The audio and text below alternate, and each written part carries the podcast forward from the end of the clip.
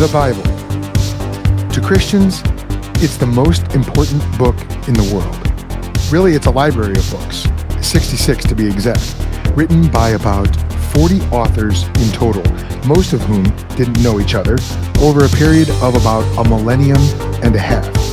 But what really makes the Bible amazing is the way that it tells a single unified story the story of God's creation, man's fall, Christ's redemption, and the coming restoration of all things. This is a story that comes with a message the death, burial, and resurrection and reign of Jesus Christ, and that everyone who repents and believes in him will be saved. This is the most important message in the world, and when you believe it, it directs your entire life. But of course, many don't believe the Bible and its message. As a matter of fact, here in the United States, our situation is dramatic. According to Barna Research, in 2018, just 9% of Americans had a worldview that was fully directed by the Bible. And in 2019, the number dropped down to just 5%. You may think of America as largely a Christian nation. I know a lot of um, people outside the United States tend to think of America that way. But in reality, that's not the case. Over 200 million Americans, about half, actually more than half, are completely unchurched. The U.S. is currently the fourth largest unchurched nation in the world. 2.7 million people leave the church every year. And as a matter of fact, there are 10 states where 96% of the population are unreached and unchurched. 10 states where 96% of the population are both unreached and unchurched. All this means that we are surrounded by neighbors who don't believe the Bible. And that means they don't know Jesus.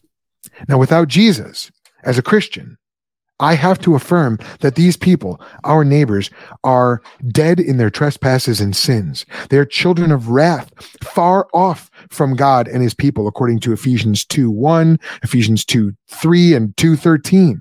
Unless they believe in Jesus, they will die in their sins. That's what Jesus says in John 8 24. Now, what this means is that the vast majority of our neighbors are in this condition. Their situation is desperate. And by God's grace, this must change. And I believe that we have been sent by God specifically to help bring about that change.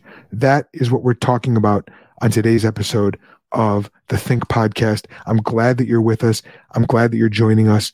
And I know today's episode is going to make you think. My name is Joel Settecase. In 2009, I left my job in the business world to teach Bible at a Christian high school in Chicago. Impacted by my students' questions, I set out on a journey that brought me first to seminary to study apologetics and philosophy of religion, and then into pastoral ministry. As a pastor, I saw firsthand the struggle of believers confronted with questions of life that at first seemed impossible to answer, and the powerful confidence that came when they saw how God's Word gives the answers and guidance they needed. I had a dream to spread that message and equip more followers of Jesus, so my family and I joined Cru and launched the Think Institute. Now I'm on a mission to equip believers to explain, share, and defend the Christian message by applying timeless biblical truths to current cultural challenges. I don't have all the answers, but I'm determined to find them. And through this show, I'm reporting back to you, the Think Squad, what I discover. Welcome to the Think Podcast. Really quickly before we start, learning how to interpret all of life through the lens of God's Word takes a lot of work, more than just one or two podcast episodes a week. If you have an interest in the intersection between the biblical worldview and biblical manhood and current events, as I do, as well as philosophy, theology, and many, many leather bound books, consider joining our free online community, the Think Squad group on Facebook, Gab, and on Signal. There you can join hundreds of other Christ followers who are also on the same journey, and we trade apologetics stories and strategies. We discuss philosophy and theological questions. It's like a huge bull session around a bonfire in your backyard or at your favorite cigar lounge. So check out the Think Squad group on Facebook, Gab, and Signal. Now, the Bible tells us that Jesus commissioned us, commissioned his disciples to go out into all the world and make disciples, followers of Jesus, as recorded in Matthew 28 19 in the Bible. Now, in order to make disciples, we need to bring our neighbors the message of the gospel and the biblical worldview. We need to bring this to them. And when we bring this to them, it will surprise none of you that there will oftentimes be pushback. Our neighbors will often ask questions and raise challenges to the Christian message. And when that happens, we need to be ready to engage in apologetics. What is apologetics? Apologetics is the discipline of defending the truth of the Christian message. It comes from the Greek word apologia, which means a reasoned defense. So my big idea in this episode is that when we give a reasoned defense, when we engage in apologetics, it must start with God's word. The big idea is this apologetics begins with the Bible. Apologetics begins with the Bible. Now, there is an enormous need for evangelism today in the United States. I just shared those stats with you from Barna Research. And all this means that there is a tremendous need for Christians to give a reasoned defense. When we share the gospel, when we get pushback, we need to be ready to give a defense, an answer to anyone who asks us for the reason for the hope that we have.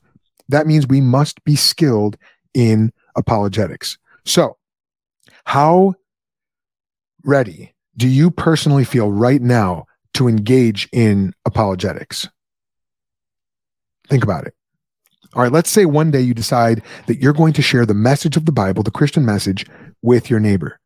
And he says he's not a Christian, but he will believe in Jesus if you can prove that God is real, that God exists. Here's the catch. He says you can't use the Bible to do so because he doesn't believe in it. What do you do? So what's going on here is that your neighbor has different presuppositions, different starting assumptions than you do. As a Christian, your basic presupposition is that God is there and that the Bible is true. Of course, your neighbor doesn't share those presuppositions.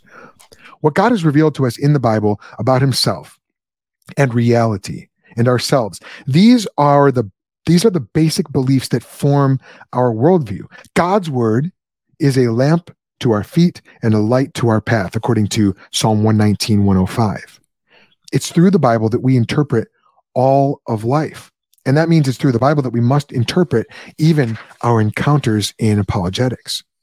2 Timothy 3:16 and 17 says, "All scripture is breathed out by God and profitable for teaching, for reproof, for correction, and for training in righteousness, so that the man of God may be complete, equipped for every good work." Now, every good work has to include sharing the gospel and defending the Christian message. This means that the truth of the Bible is not a conclusion that we're working towards from some neutral, non biblical foundation. The truth of the Bible is our starting presupposition. So your neighbor is asking you to abandon that presupposition and to choose a different starting point and prove God's existence to him on his terms. What I want to persuade you of today is this don't do it. Yes, you should seek to sharpen your skill in defending what you believe, but no, you should not abandon that belief in order to defend it. So, my big idea again today is that apologetics begins with the Bible. Apologetics must begin with the Bible. In the time we have left, I want to tell you about three things two ways of doing apologetics, which way is better, and one practical step that you can take today to improve your apologetics. Now, if you're watching live, you can comment below this video on Facebook or on YouTube, and I will be answering your questions at the end after we do our outro for the episode. If you're watching on Facebook, you may need to enter your permissions. And by doing that, you can simply go to streamyard.com slash Facebook. And that'll enter your permissions and allow you to leave comments, which I will then answer at the end. All right, there are two ways of doing apologetics. And I call these skeptic first and scripture first. Let's talk about skeptic first methods. Now, skeptic first methods begin with the unbeliever or the skeptic. Skeptic just means doubter. In this approach, you take you take his or her claims and you act as if they are true. You take them at face value. So the unbeliever says, I don't believe the Bible, so you can't use it in your argument. You have to find neutral ground we can both agree on. So in this first kind of apologetics, skeptic first method, that's what you attempt to do. And Here's how this often plays out. Tell me if this sounds familiar. Step one the unbeliever says he needs scientific evidence in order to believe in God. You ever been told that? All right. Step two, you believe him. Step three, you go and you research the evidence. You've taken his claims at face value. Now you're going to look for scientific evidence. Now, as a Christian, you might enjoy this. I know I love science. I love the scientific evidence for God because I'm a Christian. I believe in, in the scientific evidence for God. Step four, you present the evidence. Step five, he interprets the evidence through his unbelieving worldview and remains unconvinced. Step six, repeat ad nauseam. That's the skeptic first method. That's the cycle of the skeptic first method. Let's talk about the scripture first method then. In a scripture first approach to apologetics, you begin with scripture. You begin with the Bible. You take the teachings of God's word and you act as if they are prima facie true, which they, of course, are. They are true, even if they contradict what your discussion partner is telling you. In this way of apologetics, you let scripture tell you what is true about the unbeliever, his challenges, what he already knows, and the whole conversation and you view the whole conversation through the lens of scripture. So when Proverbs 1, 1 7 says that the fear of the Lord is the beginning of knowledge, that tells you something really important. It tells you about your discussion partner's situation. Romans 1 19 and 20 says that God's invisible attributes, namely his eternal power and divine nature, have been clearly perceived ever since the creation of the world in the things that have been made. So they are without excuse. That tells you something about a situation as well, doesn't it? Even if he disagrees, scripture, not the skeptic, must be our starting point, and it is the starting point for scripture first apologetics. So here are some examples of apologetics that can be classified as skeptic first. Classical apologetics, which uses reason to show that Christianity is reasonable. Evidentialist apologetics, which uses evidence to show that Christianity is probable. And existentialist apologetics, which uses emotion to show that Christianity is satisfying. Those are what we call skeptic first approaches to apologetics. On the other hand, there is presuppositional apologetics. Presuppositionalism, or presup, or if you're really cool, hashtag dat presup, is a scripture first method. It uses scripture to show that Christianity is absolutely true by addressing those starting presuppositions and showing that only that they only make sense if the Bible is true. So presup shows that the Christian message is inescapable. In fact, presuppositionalism shows that reason, evidence, and emotion only make sense in the Christian worldview. So you've got skeptic first and you've got scripture first apologetics. Which way is better? Which one is better? Well, because the Bible is our foundation, that means that there is nothing more fundamental than the Bible. There is nothing more basic to which we can appeal when we're proving the truth of the Bible, for example, that God is real. And if you think about it, this makes perfect sense. If someone asks us to give a reason for our belief in the Bible or its truth claims. And we say, well, I believe it based on such and such evidence. What are we really saying about our foundation? We're saying our foundation is the evidence upon which our belief is truly based.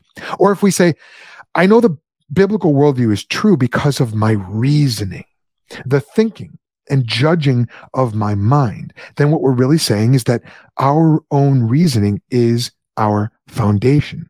Now, evidence, reasoning, both of these are good. I'm not negating them. But if we make either one of them our ultimate foundation, that poses a major problem because man's reasoning, whether it's reasoning about our reasoning or reasoning about the evidence, isn't the standard. I'll say that again. Man's reason isn't the standard. Romans 3 4 says, Let God be true and every man a liar. Reason and evidence are important, but they aren't the foundation of our faith. Real biblical faith is the foundation for our trust in God and in both reason and evidence as well. So, all this means, no surprise, that the scripture first method is better. When you engage in apologetics, you have to use scripture. Scripture, when you start with scripture, it will shape the way you view the entire encounter. God's word is your foundation. It's also your double edged sword in cutting through falsehood and doubt. Hebrews 4:12. Now the unbeliever would like you to abandon your foundation in order to reason like him. However, if we're going to defend the Christian message, then we can't abandon our foundation in order to do so. So we've talked about why you should learn apologetics. We've talked about the need, and we've talked about the two ways of doing it. And we've also talked about which way is better. Now let's talk about, let me give you one practical step that you can start doing today in order to improve your apologetic. All right, you ready for it? Here it is study your Bible. I know that sounds overly simple, almost simplistic, and it is simple, but incredibly powerful. If you're convinced that what America needs is more disciple makers, or if you're listening from Canada or the UK, if you're convinced, or, or another nation, that if you're convinced that what you're nation and your society needs is more disciple makers, and you want to share and defend the Christian message with your neighbors, then you need to study what the Bible says. You need to study what the Bible says about scripture itself and about evil in the world and about morality. So when I say study your Bible, I'm not just saying, you know, do your daily devotions, although you should. I'm giving you three categories where you can begin to study scripture or continue studying scripture in a focused way that will help you with your apologetics. I'll say them again. Study what the Bible says about scripture itself, about evil in the world, and about morality, right and wrong. Start there, make a list of Bible verses on those three topics. And as you come across them during your morning devotionals, uh, set aside some attention to focus on, on the scriptural teachings there. Set aside some time after the kids go to bed for deeper study. If you don't have kids, set aside some time, set aside some time before you go to bed. Now, after you dig into these three categories about scripture itself, evil in the world, morality, add a couple of more. Um, start to look into uh, what the Bible says about mankind and about God's sovereignty and creation. But if you can get really sharp at explaining what the Bible teaches in a few key areas, your apologetic skills are going to grow by leaps and bounds very quickly. And you're going to be ready to handle the vast majority of challenges to faith that you encounter. If you've ever listened to any of my apologetics AMAs that I do on the Discord app, the vast majority of the questions I get fall into morality, evil in the world, and scripture itself, as well as God's sovereignty, creation, um, the nature of man, things like that. If you can, if you can master what the Bible says about those topics, you will advance your apologetics dramatically. Many, many of the objections that you face, the challenges that you face, have to do with these key areas. There are other categories to research in the Bible, but the important thing is this study your Bible. Start studying right now. When can you take some extra time to do this? See how God rewards you for it and uses that time to prepare you. And you might say, well, yeah, but I'm not educated in um, biblical hermeneutics and, and theology. Um, look, even the apostles, the Bible says, were uneducated, common men, but they were able to speak great things for the Lord because they had spent time with Jesus. Acts 4, uh, Acts 4.13. You can spend time with Jesus by studying his word. All right. Now, at this point, someone might push back. They might say, look, Joel, I share my faith, but I don't need apologetics. I need evangelism. I can leave the apologetics to the debaters, the philosophers, the pastors. And I get it. Sometimes we reason this way because apologetics can be scary, it seems. Somehow it seems separate from the other aspects of the Christian life. It seems separate from evangelism. But you know what? It's very unfortunate that so many people think of apologetics and evangelism as separate disciplines. They really aren't. And if you believe that you're called to share the gospel, you need to believe that you are also called to defend it. The two work hand in hand. As I often say, apologetics must serve our evangelism. 2 Timothy 2 24 and 25 says this And the Lord's servant must not be quarrelsome, but kind to everyone, able to teach, patiently enduring evil, correcting his opponents with gentleness. God may perhaps grant them repentance, leading to a knowledge of the truth. So Paul says that our apologetics may very well be the thing that the Lord uses to bring someone, maybe even someone we care about, to repentance and knowledge of the truth. In other words, to salvation. So if you're afraid of apologetics, there is no need to be afraid. God is the one who does the work. Now, apologetics, I'll say it again, must serve, should serve our evangelism. Every follower of Jesus needs to be able to share the gospel and defend it because every person needs to hear the gospel call. And you can find your place in God's story creation, fall, redemption, restoration by honing your skill at sharing and defending what you believe. Every Christian should be ready to do what the apostle Peter says to do in 1 Peter 3:15, to make a defense to anyone who asks you for a reason for the hope that is in you. This command is for every Christian and in case you didn't notice, it says nothing about philosophers and debaters and pastors. So, to conclude, now you have a practical step that you can do today to grow in your apologetic. I hope you've seen why it's important not to abandon the Bible in order to defend it. And I hope that you've become convinced that apologetics begins with the Bible.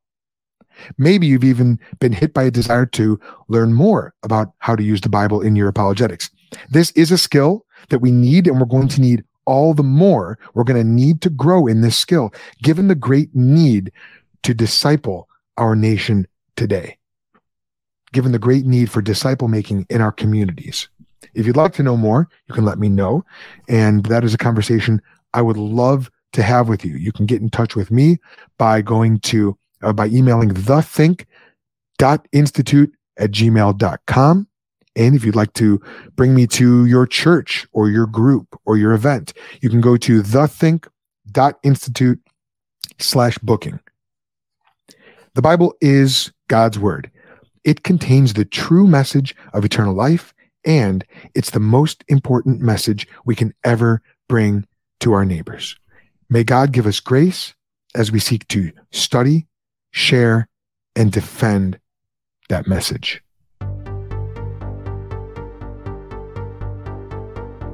Now, let's move on to our Q&A time. All right. The first one, I have not screened these in advance.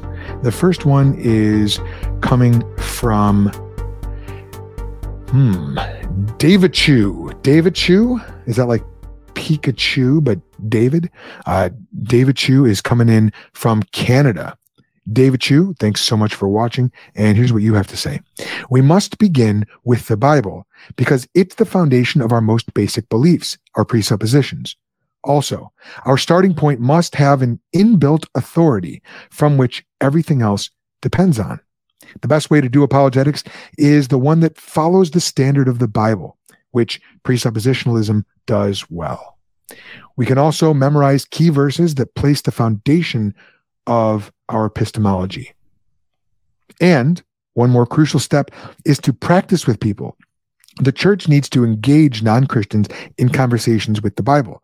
It's a task for everyone.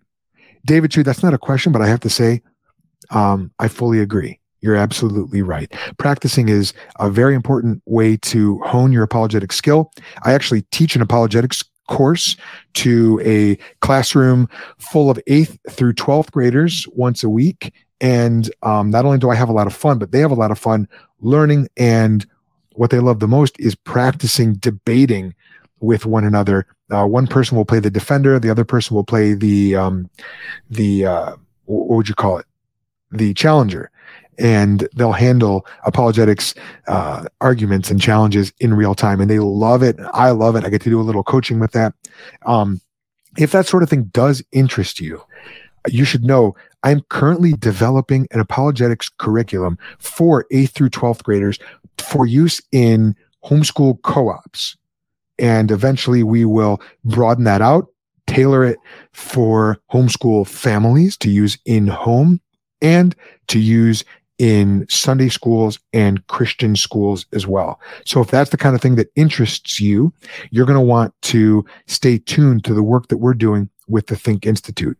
And um, if you want to know more about that, you can subscribe to our uh, Think Update emails. And let me give you the address for the Think Update emails. You can go to the Think Institute slash think dash updates. The think.institute slash think dash updates. And that will give you the latest updates, the latest emails as we are developing this curriculum. And I also send out updates and lessons from the biblical worldview course that I'm teaching and uh, other resources, tips, and, and um, tools to help you defend your faith. Okay, next question comes uh, again from David Chu. How should we deal with the book Tactics? You know, that's a great question. I actually have that book on my shelf right over here. You can't see it, but I've got another shelf there and another three shelf, four shelves over here. And um, that book I actually just read recently. I'd never read it before. I know I'm way behind the times. I have to tell you, David Chu, I really enjoyed the book Tactics. And um, I want to read you the review that I wrote for it. If you're um if you're into books like I am, if you go uh, if you want to see the books that I've been reading, you can go to thethink.institute slash book dash register or just go to thethink.institute and um and uh and, and pull that up. But um search for the book register. And so here's what I said about tactics. Tactics, a game plan for discussing your Christian convictions, updated and expanded by Gregory Koukl. My concerns that this would be A, gimmicky, or B, anti presuppositional were allayed. He draws extensively from Francis Schaeffer, and this is a must read for every Christian apologist, nay, every Christian. So I actually did not find anything in the book that I thought went against um, presuppositionalism, biblical presuppositionalism, or um, what we call a scripture first methodology. It's more, it, it is literally tactics. Um, I think that it's very compatible with the biblical worldview and the scripture first approach to apologetics. So I enjoyed it. I don't know if you feel the same way, David Chu, but um, f- feel free to let me know. Okay, that about wraps it up for this episode. The Think Podcast is a production of the Think Institute and is produced by yours truly, Joel Settecase. The Think Institute operates under Church Movements, a ministry of Cru under the division of Cru City. To learn about how to support the Think Institute and my family tax free, go to thethink.institute slash partner. I hope you heard something helpful today. I know I did. Remember, this is not goodbye. This has just been a short stop on the journey as we learn to lead our families in defending the Christian message. And we'll see you next time. Until then, I hope it made you think.